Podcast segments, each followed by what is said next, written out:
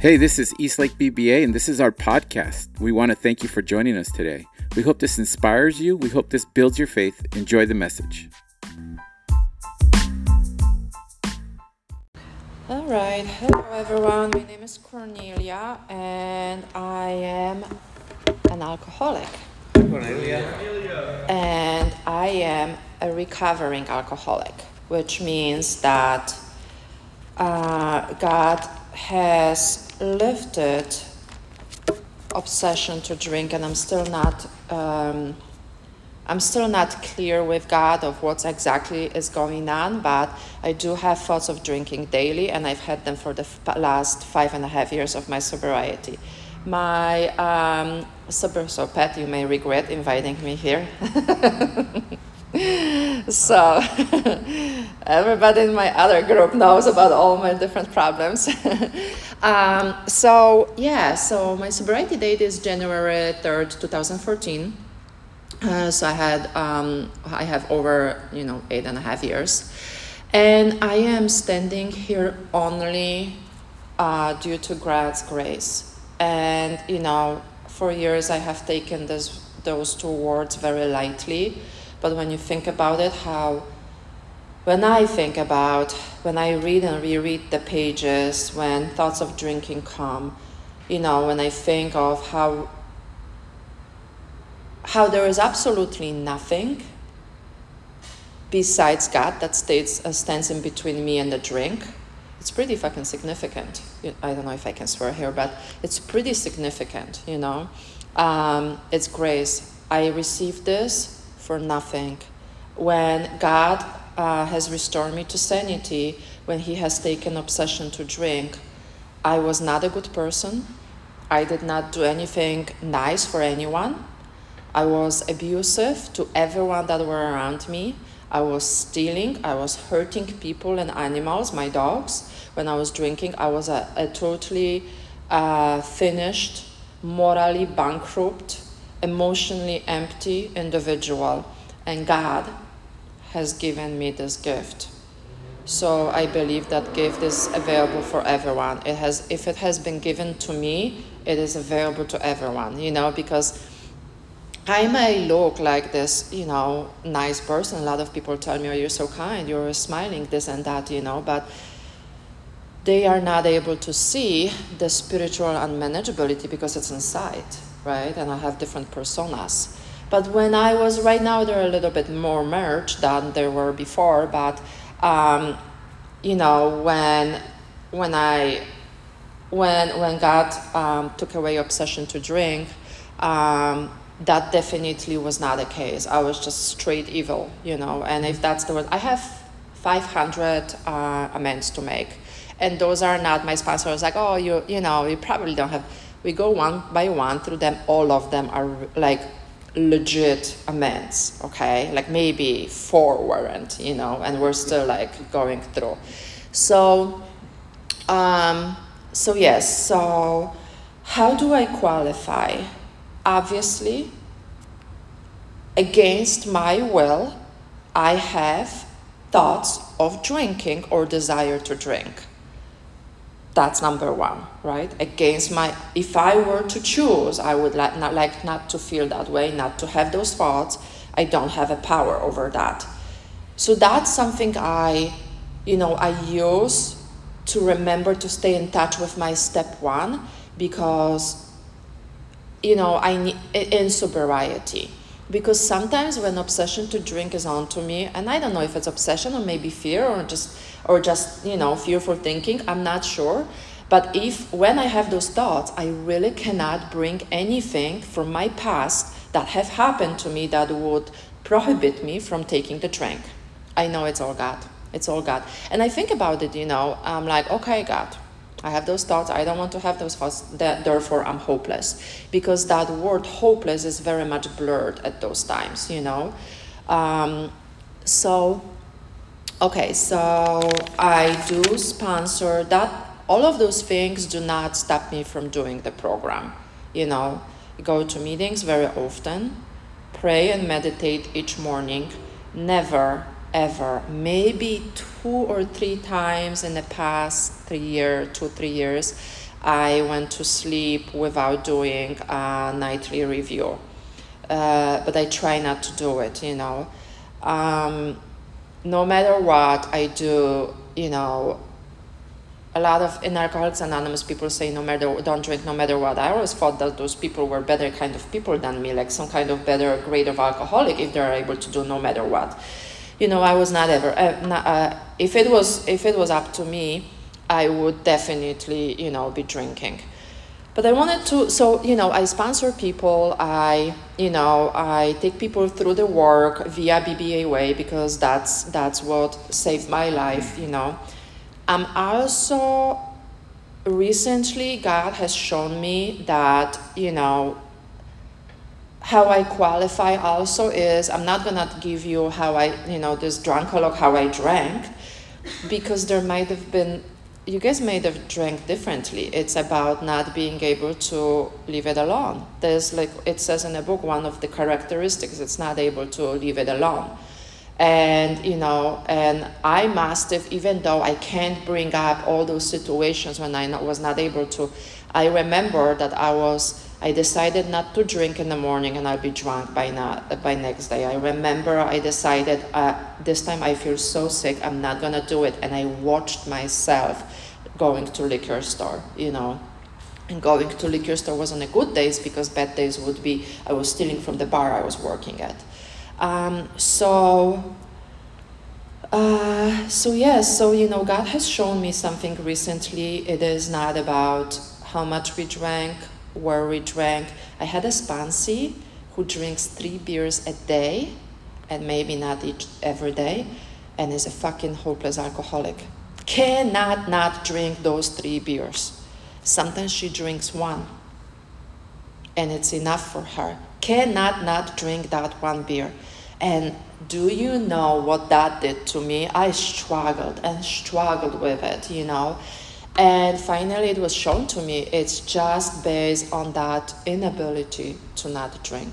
You know, we, I don't have a choice in whether I'm going to lead this beautiful, you know, fulfilling life or I'm going to drink myself to death. I just don't have a choice. And this all brings me to on page 23. I was actually reading this with my sponsor today, and um, it says we, we have gone over the first part of physical um, of physical allergy, right? Once I put it in a system, game over. I wipe I, I wipe out all the plans for the next day, maybe two days. Nothing matters uh, I will justify it. I will just get drunk until I'm like, you know, absolutely, my body cannot take it anymore. You know, I would purge, drink more because I'm not trying to achieve this beautiful feeling of awe. I'm just chasing, I'm just feeding that craving.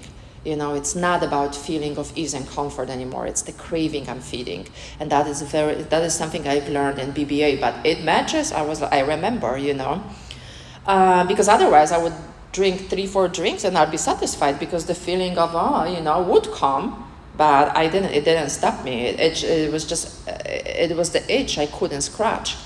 Um, so then we're moving to the um, mental obsession. It says this observation would be academic, which is the physical allergy, or pointless if our friend never took the first drink, thereby setting the terrible cycle in motion. Therefore, the main problem of the alcoholic center in his mind rather than in his body. If you ask him why he started on the last bender, the chances are he will offer you any one of 100 alibis. So that was like, that's, that, that's my experience. You know, I remember myself waking up next morning, sick to my stomach, smoked so many cigarettes. It's afternoon, my dogs are not walked you know, I did, I broke my tooth, God knows what, you know, I, I, I texted people I shouldn't have, I did all those horrible things, you know. And I remember thinking, how did it happen? Because that mental obsession will push me, the idea that the drink sounds great, will make me forget everything that has happened in the past so I can drink today, right now. And that's why it was almost as if I, you know, almost as if I were not there, but I was. And I thought, and the funny thing is, the whole time I had problem. I blamed myself so much because I thought it was me. I'm evil person and I don't want it enough. You know and maybe there was time when i didn't because there was party in it still. You know one of my favorite speakers he says if there is still party in your drinking then you may not be done. But for me i remember when i really wanted to quit. I, I got into therapy group. I really wanted to get better and i was not able to quit. And he told me the therapy is three more times and you're out. Um, and I was like, oh my gosh, you know, what am I gonna do? So I tried to space out those three more three times, and I remember not being able to not drink. And why? Because I would, you know, I would get better physically. It would take a day probably, or half a day, or maybe two days, and I would just starting having idea and obsessive thinking, and it would talk to me and it would taunt me and it would tell me, oh my gosh, you're gonna do this, it's gonna be so much fun, you know, and I would do it no matter what consequences. And, um, you know, and sometimes these excuses have certain plausibility, but none of them really make sense in the light of the havoc of alcoholic drinking bout creates. And that's true. It's like those reasons why I shouldn't drink just did not occur if they did, they were just so insufficient to, like, inadequate, not insufficient, but inadequate to my desire to drink. They were just so little, and nothing mattered, you know. Um, and besides that, I couldn't tell the difference from false and truth. I couldn't tell. I was just so far gone, there was nothing in me that could tell. Um, Okay. The fact is that most alcoholics, for reasons yet uh, obscure, have lost the power of choice and drink. Our so called willpower becomes practically non existent. I remember drinking and thinking to myself, um, you know what? If someone, someone, no, well, that would be physical allergy. What's the best example for that? Um, you know, for example, huh, I would have, I would want to, let's say, date someone, you know, and I would really, really try to make it look like I'm okay, like I don't have a problem. And I would say, hey, I'm not gonna drink, you know, I'm not gonna do it. And slowly but surely, it started, the relationship started going south. And then I was kind of relieved because I could drink again, you know. So it wasn't really. It, it was there was no. I at, at this point I wasn't even trying because I knew I tried so many times not to drink, and I knew that I have no capability to say no and follow through. Uh, there was the there would come a time when my alcoholic brain alcoholic mind. I don't like to talk about my mind as an organ because brain has nothing to do with it. It's my fucking mind, you know? Because I can be in meditation close to God. I still have a brain, but I don't have obsession. But you know, that mind when it starts talking to me, that's what it is. That's what's an alcoholic. That's what's the obsession, you know? And um, so it says we are unable at certain times to bring up to our consciousness with sufficient force the memory of suffering and humiliation of even a week or month ago. We are without defense um, against that first drink. So uh, there is a complete failure of the kind of defense that keeps one from putting his hand on the stove. Alcoholic may say to, his, uh, to himself in the most casual way, it won't burn me this time, here is how. Um, and then it says when this sort of thinking is fully established in individual with alcoholic tendencies, he has probably placed himself beyond human aid, and unless locked up, may die or go permanently insane. So here it tells me that there is absolutely nothing that my mind can produce to stop me from drinking. My mind is actually going to fucking favor it. It's going to push me to it, you know. Um, in sobriety, I've had moments when I could not, many, many moments when I could not remember all the suffering of my alcoholism. And drink sounded really great. And you know, at that moment, I understand that uh, my sobriety is not through self-knowledge, because I'm not gonna be I'm not gonna be able to even wipe my ass with that, you know, when it comes. It's it's non-existing self-knowledge. I have a lot of knowledge. I'm a, a fairly intelligent person, you know. I I am able to understand that pl- two plus two equals four, right? Vodka plus me equals death. I am able to understand that. However, I will understand it intellectually, but I will never apply it as my own experience when the obsession comes. So at that moment, I would pray to God on my knees. I'm like, God, I cannot remember how it was when I was drinking, but you remember. And you remember for both of us. And please keep me sober.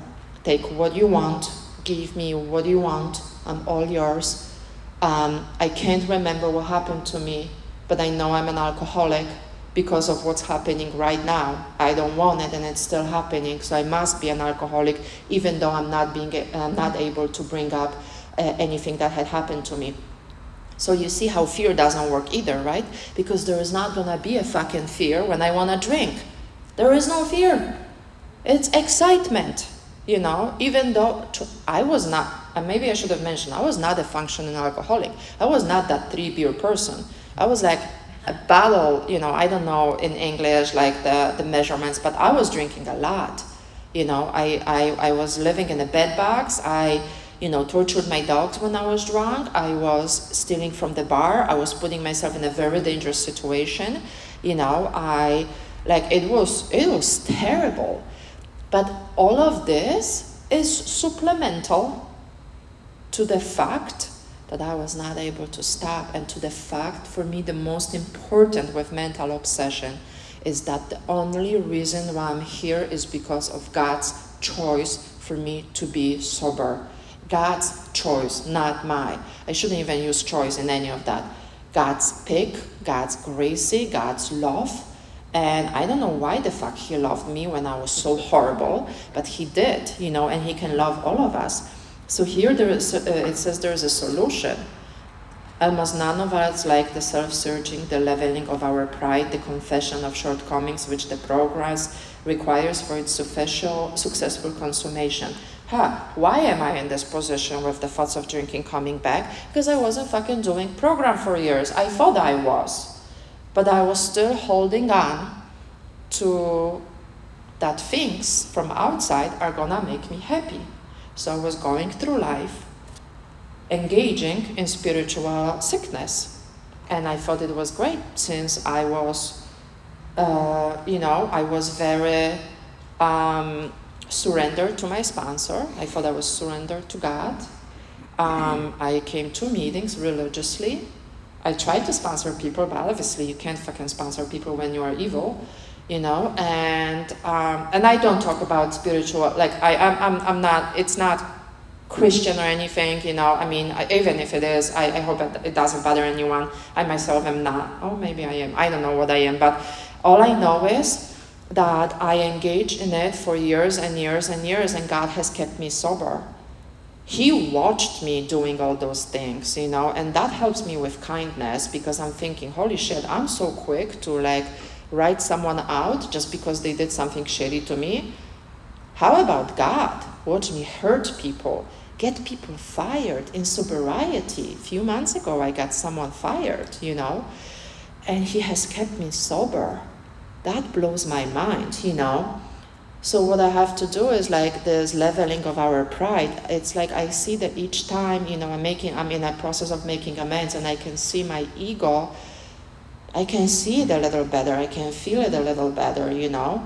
Um, my inability to surrender, you know, because I was in so much fear of what's to happen to me. Let me tell you quickly for five years, I spent a lot of time of backstabbing, uh, pushing up the hill, manipulating to get the position of the director in my firm. I got the fucking position, and six month la- la- la- uh, months later, I wanted to kill myself. And I wanted to come back as administrative as assistant to have a job at all. I spent five years circling, and I went back to the same position I started at. That's what mental obsession is. That's what spiritual sickness is. You know, it drove me together to do stuff that were supposed to be beneficial to me, but how were they? You know, it almost uh, got me to drink again. It separated me from everyone, and I have 500 amends.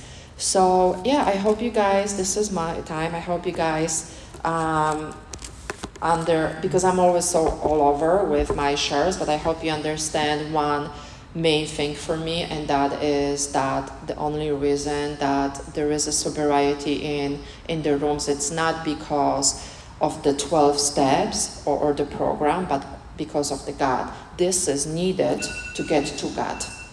That's a method to get to God, but try to take God out of these 12 steps and see if it works. Okay, thank you.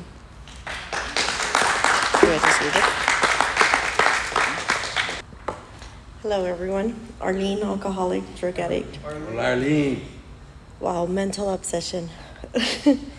um, I'm fairly new, and that's what we're studying right now in the workshop, which, you know, was perfect today. Um, and yeah, it's it's, it's the way we we think even though we went through so many things, um, when that feeling of wanting to drink comes, like none of that even, it's like it never happened. Like you, it, it didn't happen. Uh, Saturday, my kids left to Magic Mountain, and I stayed home alone, and I was getting bored, and I ended up going out with some of my girlfriends. I had told them like, no, I don't, you know, I, I, I don't want to drink. They know that I'm, I'm, you know, coming to my meetings. So they're like, okay, we'll go with us. We'll dance a couple hours and we won't let you go anywhere near the, you know, the bar and we'll go somewhere where they don't have, you know, like bar, like waiters coming to ask you for a drink. And, and you'll just drink mineral water the whole time. So I did, but you know, while I was there, I was like, man, why would I put myself in a situation where I know I'm like this close to getting a cold beer? And the mineral water did help because at least it was, you know, bubbly. but um, but yeah, it's like I, I just I've gone through so many things. I've there was a time when I, I was raped and I mean, I don't remember it, but I, I, you know, the next day you wake up and there's bruises and bite marks all over you. And I was still drunk later that night. And the next weekend, and the weekend after that, and the weekend after that, and, you know, still around the same people, not that person, but still around the same people. And it's, it's just crazy because all these things happen, and yet you get the itch to want to drink or to want to do a little drug so you can get that nice numb feeling. And everything that happened just goes out the window.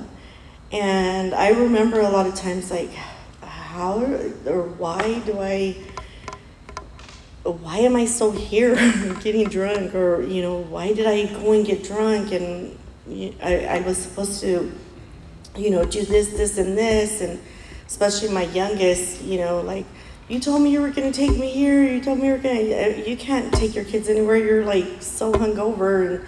And, and um, us Mexicans have this thing about, you know, the best way to cure a hangover is with another, with another, you know, getting drunk again.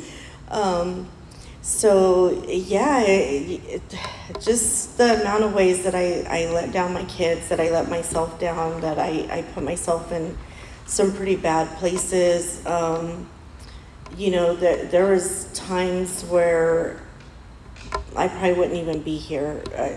And, and it's weird because um, we think we're hiding from God, but when I think about those times, it's like, man, even while I was drunk and all, you know, coked out, obviously God was still with me. You know, because cause I'm still here, like the day I got my DUI. There, there was a few times that something just told me, do not get in the car with that man. do not, you know, and it just like little stuff. And later on, I, you know, find out that he did something really horrible to someone else, and it's like, oh my God. But you know, your your your crazy mind, it you it's Thursday night or Wednesday night and everyone's gonna hit the club or all your cousins are drinking and and there you go again. And it, it's just that mental obsession is something else. And honestly, like you said, without God, like you just you can't do it. You know, by this time I I'd be drunk like every Friday, occasionally, a couple times during the week which is something that I used to always tell myself that I would never, I was never gonna do. I was buying a beer before going into work because I was still hungover. And um, yeah, if if you don't apply this the spiritual aspect to this program, you're not going to be able to to like make it to the next 24 hours and the next 24 hours. Um, the just showing me on 86 it's on page 86 Arlene you just gotta wake up and you know pray and ask God to, to, to help with the thinking because that was something that was really screwing me up um, and and we are, we're very obsessive people so you know I was still going through the breakup and, and as soon as I would wake up I you know like there's just thousands of things in regards to that and it's like why am I doing that? Like my head hurts. Like I, I don't even want to think about the person, but why am I still doing that? And of course, those feelings and those emotions lead you to want to go get drunk. So, um, you know, it, it, does take a lot of prayer, a lot of meditation, and um, yeah, without that, it I won't be able to make it another 24 hours. Thank you. Okay, I'm da- I am David and I am an alcoholic. Hey. And I'm so grateful, you know, to be here and be okay, you know, with uh, no big fears, you know, no big remorse, you know, because, uh, you know, this mental obsession, my gosh, I mean, imagine living every single day of your life where you screw up mind, you know, just thinking about what the hell you're doing wrong. Because, you know, that was all my life since I remember. You know, I mean, um, Kornelia was sharing about, uh, you know, she uh, uh, hurting dogs, you know, and hurting, you know, I, I hurt everybody that was in my path you know, when I was drunk, you know, and that was almost every day. You know, I live years and years and years of my life that I do not remember. I went to London one time and I just remember for the pictures. If my ex-wife didn't show me pictures, you know, I, I, I, I don't remember most of the stuff you know so so it is uh, you know a, a, a, crazy way to live you know um, kornelia was saying you know things you know like no matter what you do the day before or a couple of days before no matter how much people you heard how many uh, things you, you, crazy things you did you know like crashing your car you know i one time i remember you know uh, I was so drunk, and I had my kid, you know, was five years old with, her, with his little friend, you know, and, uh, and I was drunk. And, uh, and uh, I crossed, uh, uh, the, the cabs were going to an accident, you know, and I, I can hear the, the, the, the, the sirens ringing, you know, so I crossed the damn street, you know, and then the cab just crashed into me, and the whole, you know, car was, you know, he, his patrol car was almost to my, to my, to my uh, uh, uh, to the, the, side that I was driving, you know, and I tried to level on, level on him. You know, he almost lost his job. You know, and uh, and uh, I almost killed my son and his friend. You know, and uh, uh the reason I, I, I'm telling you all these little things, I can go on and on because nothing stopped me for drinking. My mental obsession was always, you know, I'm not going to do it, I'm not going to do it again, and I'm not going to do it again. And that's exactly what I did over and over and over again. You know, I, I lost my family, I lost my, my, my job, I lost my, my houses, I, I, I did, you know, uh, lost friends, you know, because I was unmanageable. You know, I just cannot stop my, my mental obsession, you know. You know, uh, uh, me thinking of living without booze, it was unheard. You know, uh, uh, when, when, when alcohol become my God, I can't stop thinking about alcohol. You know, when I was in, you know, I, I stayed a lot of times sober for a long time, but it was always in my mind. It was always, you know, thinking, you know, one day I'm to drink again. And, you know, we go into a mental obsession right now to, to, through the, you know, to the workshop, you know. And my gosh, everything I read, I read these things, you know, no matter what, you know, these guys that, you know, he crosses Gotham Street like 500 times, you know, and didn't stop for, nothing, you know, uh, uh, uh, that was me. No matter how many times I felt, you know, how you know, one time I went, you know, I, we, excuses, all the excuses, you name it. You know, I, I, I'm, I'm, I'm a chef. So I, I always work in the, in, you know, in the food industry, you know. So every Saturday in the country club where I work, we used to go out, all the waitresses and waiters and cooks and everything, you know. One time I remember, I, you know, I came back to work next day and nobody, no, my cooks were there. None of them because I fired them the day before and I didn't remember. So I was calling them and telling them, hey, what the hell are you? I said, and, you know, one of, you know, my, my chef said, you know, you fired me yesterday, goddamn it. I don't remember stuff, you know.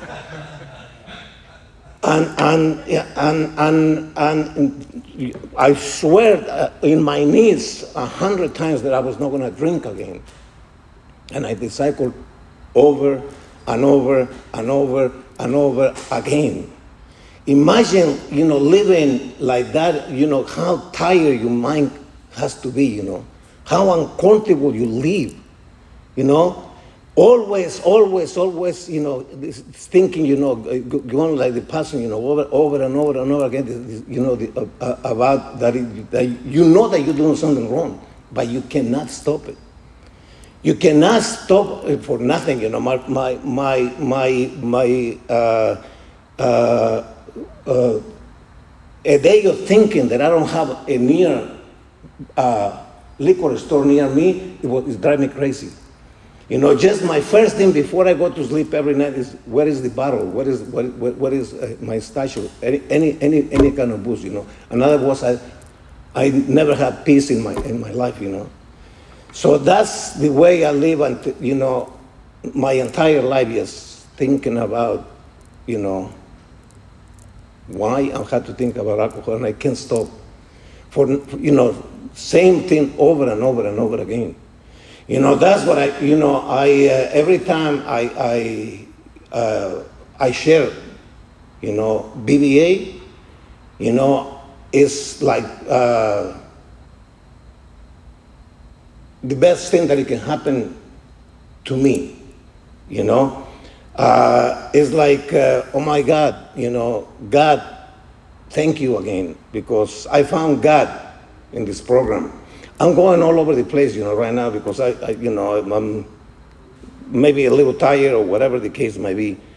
But uh, I always uh, um, remember the day I had my, my, my uh, uh, spiritual awakening in, this program. And ever since, I am not the same. You know, ever since my life changed. You know, the mental obsession is in there, but you know, not as, as it used to be before, you know. Uh, I, I mean, you know, I, I'm, I work with a lot of alcohol, you know, and I always had to order extra because I'm afraid that, you know, for my, you know, for my personal use. So thank you for letting me share you. And thank you, Kornelia, for sharing. Wow. Never think I'd be up here sharing, but um, my name is Casey. I'm an alcoholic, drug addict. Uh, mental obsession. I'm still working on that. It's it's tough. Um, I was hospitalized last year because I was I started actually I left exactly seven years ago to the weekend Memorial Weekend, and I left to go work on airports in Phoenix, Salt Lake, and LAX. And I would use the excuse that my work is stressful, and I would drink. And I think it was the fact that I was by myself and no one was watching me and I would drink and drink. And that last year, I would get came to a point where I was drinking so much vodka a night, maybe a handle, half a handle, that I woke up one morning and my heart was beating 200 beats per minute. I was I called my cousin to take me to the hospital, and I was like I went to triage. I said something that I shouldn't have said in triage, so they they marked me 5150 um, I had someone watch me and they thought I was to hurt myself or somebody, and I didn't know what was going on. So I was in the hospital for five days, two days in recovery. They sent me to the psych ward for 36 hours, and that was life changing. Unfortunately, not life changing enough because the mental obsession was still there. After getting out of the hospital, I stayed sober for maybe five days, and then that mental obsession came back I thought I was to quit. I thought going to the hospital and the doctor telling me I was to die for me to say, I'm done. Unfortunately, it wasn't. I was drinking the next, within five days. My roommate was looking at me like, dude, you just got out of the hospital. Can you at least wait a week? and I was like, oh, dude, I'm good. I'll just take the meds that the doctor's giving me and hopefully I'm fine. Um, it wasn't until that I realized, you know, I needed God to do this. It was it was tough. I tried to do it by myself. I tried to go to a therapist. Um, saw a couple of therapists who actually didn't work, and I probably drank more because of them. Uh, but ultimately, it was just me one night looking at myself and saying, "Hey, God, I can't do this." Um, I've been addicted to everything from methamphetamines when I was 18 to ecstasy to cocaine. I failed to realize that every time I did get off of those drugs, it was because of the grace of God. And it was weird that I couldn't find that same resolution in drinking until uh, I, I faced it myself and realized, you know, it was me and God in the room saying, hey, I, I don't know what to do. I don't want to die. I don't want to go back to the hospital. They already took my guns from me, um, which is probably a good thing. And I said, you know what? Let's do this. And I got a hold of my therapist, and she said, look to see if your local church has it. And lo and behold, I jump onto the Eastlake website. Says there's alcohol recovery. Luis's name was on there. Emailed him. I said, hey, what do you got? I'm at my wit's end. God's telling me, and my probably through my therapist, you know, this is what you got to do. Um, mental obsession is still there. I asked Luis all the time. I said, "Hey, when is this gonna go away?" And it says in the BBA, it's gonna eventually go away. I still haven't found out when it is. Kornelia, I'm with you there. It's it's there. I mean, everywhere you look. I was living in LA. There was a liquor liquor store on every corner. It was never never going away. Like you you drive you you spoke to me when you said looking at a liquor store drives you crazy. There's lights on the liquor store and it just flashes and it just that thing in your mind's like, hey, look, hey, it's like it's like Las Vegas for gamblers, you know. So the mental obsession is hopefully going to go away. The book says it is. I believe that it is going to go away, but we got to do the work. I mean, I I commend Kornelia. I'm trying to do the meditation, you know, the journaling, the nighttime, you know, review of what you did during the day, and I think it's helping. Um, I still have that that urge every day, like you do. I pray about it all the time. Thank God that I'm home, that I'm not alone living in the city where no one is holding me accountable. Um, my family's here they see me every day, so I feel like I'm being held accountable for what I do. I feel like I don't want to let my family down anymore, and I do want to live healthy and long and, and see my niece grow, my parents die before I die, and it's it's actually awesome to see this group here, and I'm glad to be here, and um, I'm working on it. I'll, I know everybody is too, and I'm waiting for the day when that that mental obsession goes away. Until then, we're putting in the work. Thanks, everyone.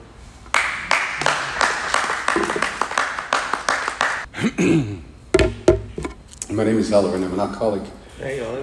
Kornelia, thank you so much. That was that was amazing. That was desperate. that was amazing. That's how I lived. You know, and and uh, you know, I've been so blessed. The mental obsession has gone away for a while now. I'm blessed, blessed, blessed beyond belief. It's hardly today that I think about using. But when did the miracle happen? You know, I mean, I think that Kornelia said something that it's key to all this process. You know, it tells us what our problem is, but it also tells us what it is that we didn't want to do in order for the obsession to be removed. So, brother, if you hang in there and if you stay here and do the steps, you know, and in my experience right now, we're going through the workshop about uh, through the mental obsession, right? And the mental obsession is so cunning, man, so baffling. It's so powerful. It's just just powerful, man. Your body takes over your mind, and there's no rational thought that will keep you away from drinking. But as you move on on the steps, and, and, and you go to the third part of the first step, and start talking to you about spirituality, there's a reason why we drink. It's not all the body. It's not all the mind. There's a third component that we are made of, and that's the spirit, the spirituality of it, right? And, and the book or, or, the work calls it the spiritual malady. And you know, when I understood that, and when I was really able to see why it is that I couldn't stop? Because life is okay. If I don't drink and I don't take a drug, everything is okay. But I, I, I wouldn't seem to go past that, right?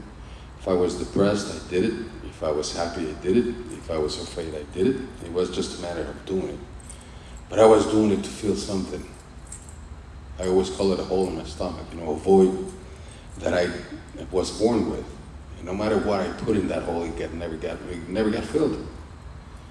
But until I didn't read it, until I didn't understand it, until I didn't experience it, I couldn't make any sense of why in the hell I couldn't stop drinking, man.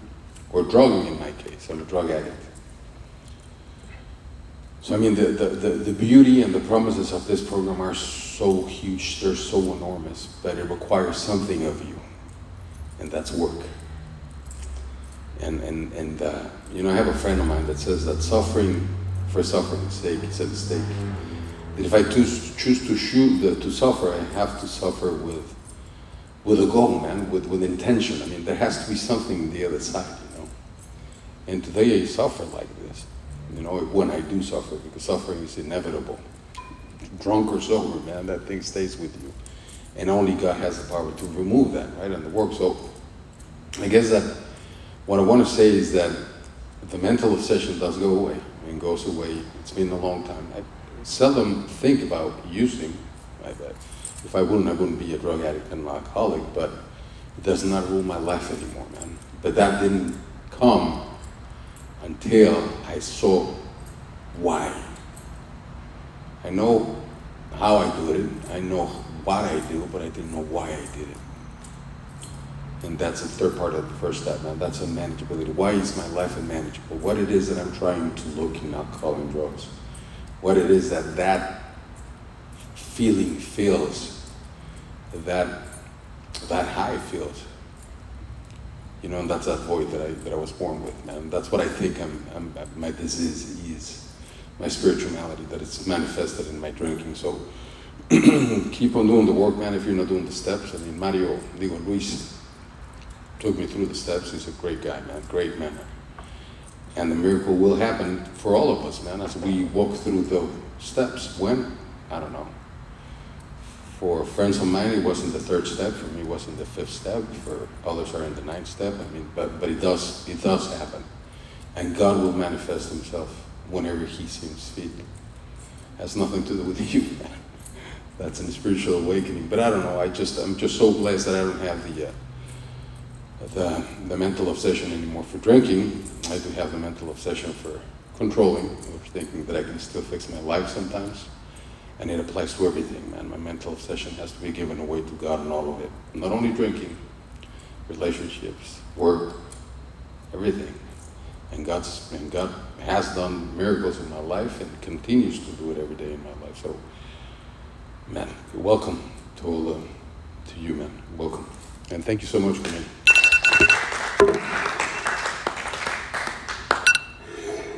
Hey, good evening, everybody. My name is Nick, and I'm an alcoholic. Hola, Nick. Can't remember where it's located. I think it's in page six. I'm gonna have to find it real quick. And then maybe you can start the timer. maybe, I don't know. You guys decide. I don't run the show anymore. Oh man. I thought it was in six. Maybe it's in seven. Ah, it's in six. Yeah. My brain raced uncontrollably, and there was a terrible sense of impending calamity. There was something about that particular sentence that Bill wrote in his story that really um, that kind of opened my mind to exactly what was going on with me. I have five kids, um, ranging from ages 24 to 17 months, 18 months this month, 18 months, beautiful girl. Oh wow. Um, so I love kids, right? Um, I, I, read this book. My wife gave me this book. Um, I started reading about how to be a good father to a daughter. I have a daughter. She doesn't really like me a whole lot, so uh, I figured I'd read a book on how to make sure that the little one likes me growing up. Um, and uh, it, it's written in there the, the frontal cortex of the brain, the part of the, your brain, right, that develops, uh, enables human beings to be able to make good decisions, like the decision making processes that occur in your brain, that stops developing around the age of 25, 26 years old in human beings. So that's, I love facts, right? That's a fact. Uh, that's a scientific fact. So when I think about that, and I think about that sentence, right? What does that What does that sentence mean to me? My brain raced uncontrollably with an impending sense of um, impending calamity, right? Fear, right? So I started drinking when I was like 15 years old. That is probably where it started. No, no, it started. Uh, my dad was uh, severely physically and mentally abusive to me since as long as I can remember. I can't remember a day when my dad didn't lay into me. Um, so why do kids lie? They're scared of getting in trouble. Believe it or not, when kids know that they're going to get in trouble, they lie. Guess why adults lie? Because we're scared of getting in trouble. Because we, we're kids. Um, not much changed with me, right? I, w- I was just a kid. I didn't know any better. Um, I didn't know how to process feelings. I knew what I was doing was wrong. Um, so I drank, right? I didn't have to fear anything when I was drinking. The fear went away. I lived my entire life in fear, uh, constant fear. And then they, there's this theory about fight or flight. I think everybody's probably knows what I'm talking about, fight or flight. You have a decision to make. Uh, are you going to run or are you going to stand your ground? Most people nowadays would probably run. I would run. I'm a coward. Um, that's what I did. I ran to the liquor store. that was easier than dealing with my problems, right? That was easier than, than standing and, and kind of facing my problems head on. It was easier to just run to the liquor store and to not feel that fear anymore. I've been broken my whole life. Um, the mental obsession for drinking, uh, I don't think about it all that much. I think the the cunning and baffling and powerfulness of this disease tells me every now and then you're cured. I don't think about the good times when I drank because I never had a good time when I drank. I like to think I did. I was partying at the clubs too. I remember those days. I wasn't having fun. After doing my inventory, I didn't have any fun. I wasn't having any fun at the bar, no matter how many girls I hit on, no matter who I did what with, or anything like that. I didn't have any fun doing it. I was a scared little kid. I was a scared little kid. And I didn't know how to process certain things. And when I started drinking at the age of 15, that's when I ceased to grow up. And then I stayed an adolescent child to the age of 39 when I finally decided that I had enough. So I'm a little over three, two years old now. Well, no, I was 40. I'm a little over two years old now. And it sucks uh, having to deal with life on life's terms. Mm. It is not easy. Mm. This brain is su- this brain is super, super, super, super broken, and that's why I keep coming to places like this because I know I got a long way to go before I, I can even begin to think or assume that I'm somewhat fixed. But I'm still sober and I know it's not me doing it. So, yeah, thanks for letting me share. All right.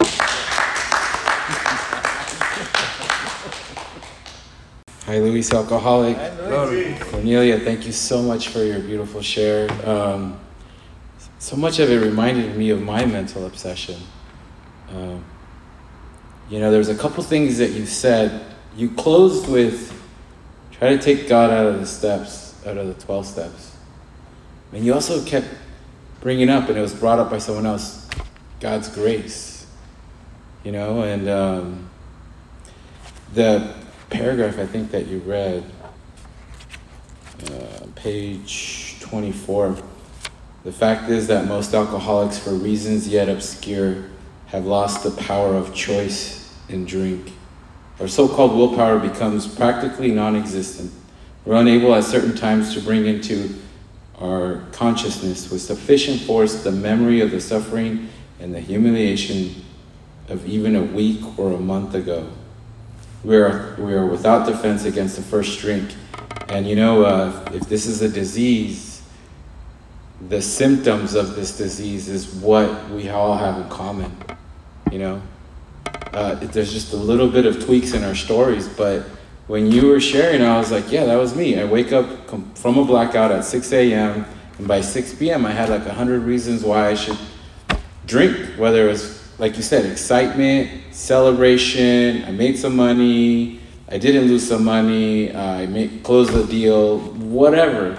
And I thought I could control it because if I just focused on the parts that I could recognize, but not until I got here did I realize, did I know I never stood a chance.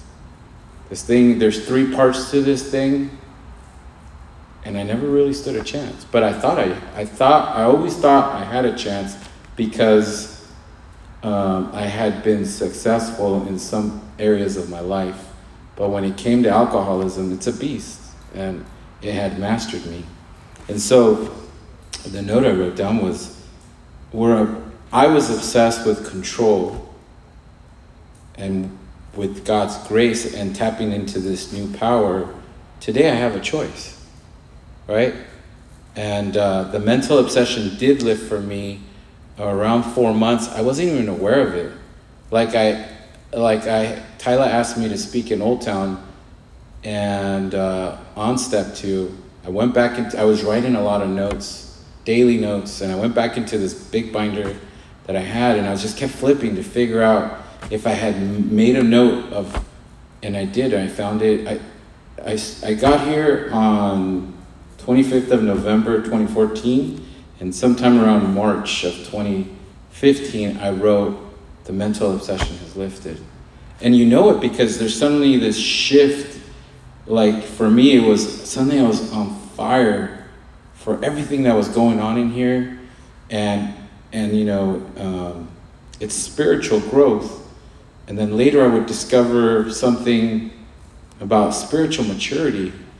And so as my mind shifts away from my old lifestyle and trying to rebuild my sandcastle to suddenly I'm all about the 12 steps, God, my higher power, and everything, all these doors that are opening. And as I step through one door, and another door opens, and another opportunity happens, and suddenly, like, it's like, you know, uh, you know, my relationship with God goes from HP to higher power to God to Papa. Then I'm talking to him about I want to partner with you with all this, you know, and uh, and it's a in a relationship. It's a conversation and it's two way, right? And suddenly it's like uh, thoughts are coming into my mind that I know that they're not from me because uh, I, I don't think like that. Or I, I you know, and so, you know, uh, it takes time. And, you know, for some of us, it comes pretty quick, and for some, and for others, it takes time. And, you know, and I just pray for, for you, Kornelia, and for Casey, and anyone else that's listening and still suffering from this mental obsession. I pray that God would literally just remove that, you know, and, um, and set you free from it the way that we've experienced it, some of us that have shared tonight. And, um, and you know, uh, there was a guy named Paul who said he had a, he suffered from a thorn in his eye. And unfortunately, God never removed it from him. But it, but he, it humbled him and he said, you know, uh, when, I'm, when I am weak, then I am strong. And um, God blessed them in amazing ways. And so, um, thank you for, for being here tonight. Thank you for letting me share. Actually, I can do it really short so we can both go. Yeah. I'm Jessica. I'm an alcoholic and codependent. um, uh, Kornelia, that was a fantastic share. Thank you so much.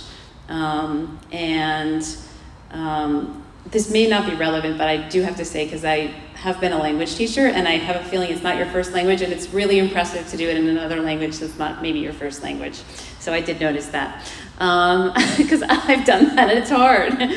Um, I, the mental obsession, I, I, I, had it really bad for six months. And um, the first time I tried to get sober, and I mean, I literally would go to two meetings a day, and I'd leave the meeting, and there'd be, it was at college, there'd be signs for like parties, and my eyes were like, boom! Like it was just absolute like Velcro. I was, I just, that's it, I, I, I had it. And um, it, it was really, um, it was really scary. So I don't have anything more brilliant to say um, than that, other than I just thank you for sharing about the grace of God. I think there's so many examples tonight of God's grace working in people's lives. And just from listening to your story, I was thinking they say God loves babies and drunks. I don't know if you've ever heard that expression, but it's it's so true because like God, so many of us, you know, myself included, how many times could we have killed little children or things and it didn't happen and just unbelievable. You know, there must be a reason that uh, we're here. Here's a mission. Here's a test if your mission in this life is complete. If you're alive, it isn't. Thank you. Yes. you, you need time for Pat. Yes, there is. A couple, couple of minutes, Pat. Okay, yeah, um, yeah, I'm just tired, didn't feel like sharing.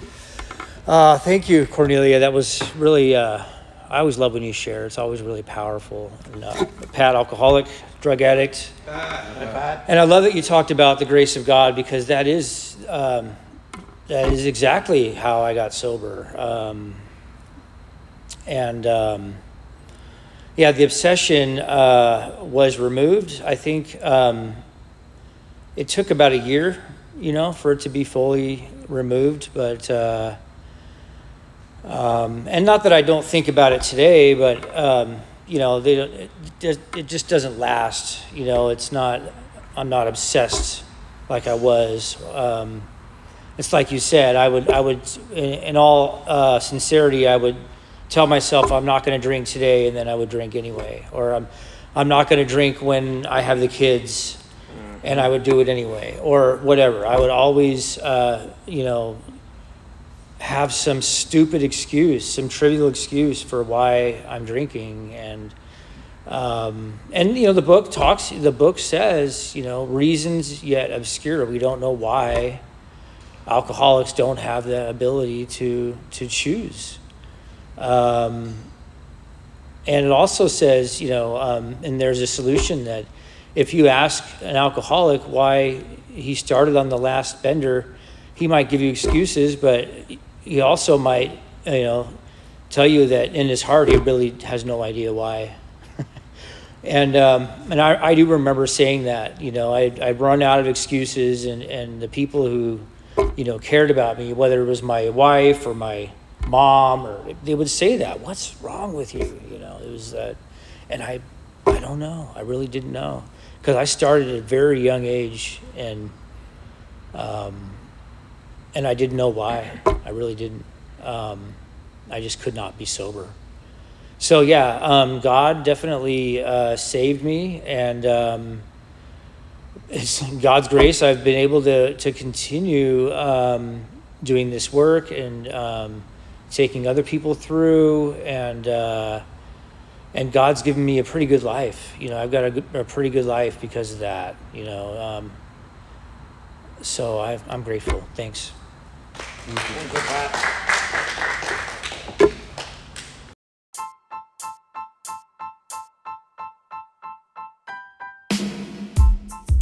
If you enjoyed today's podcast, we'd love for you to subscribe at eastlakebba.com.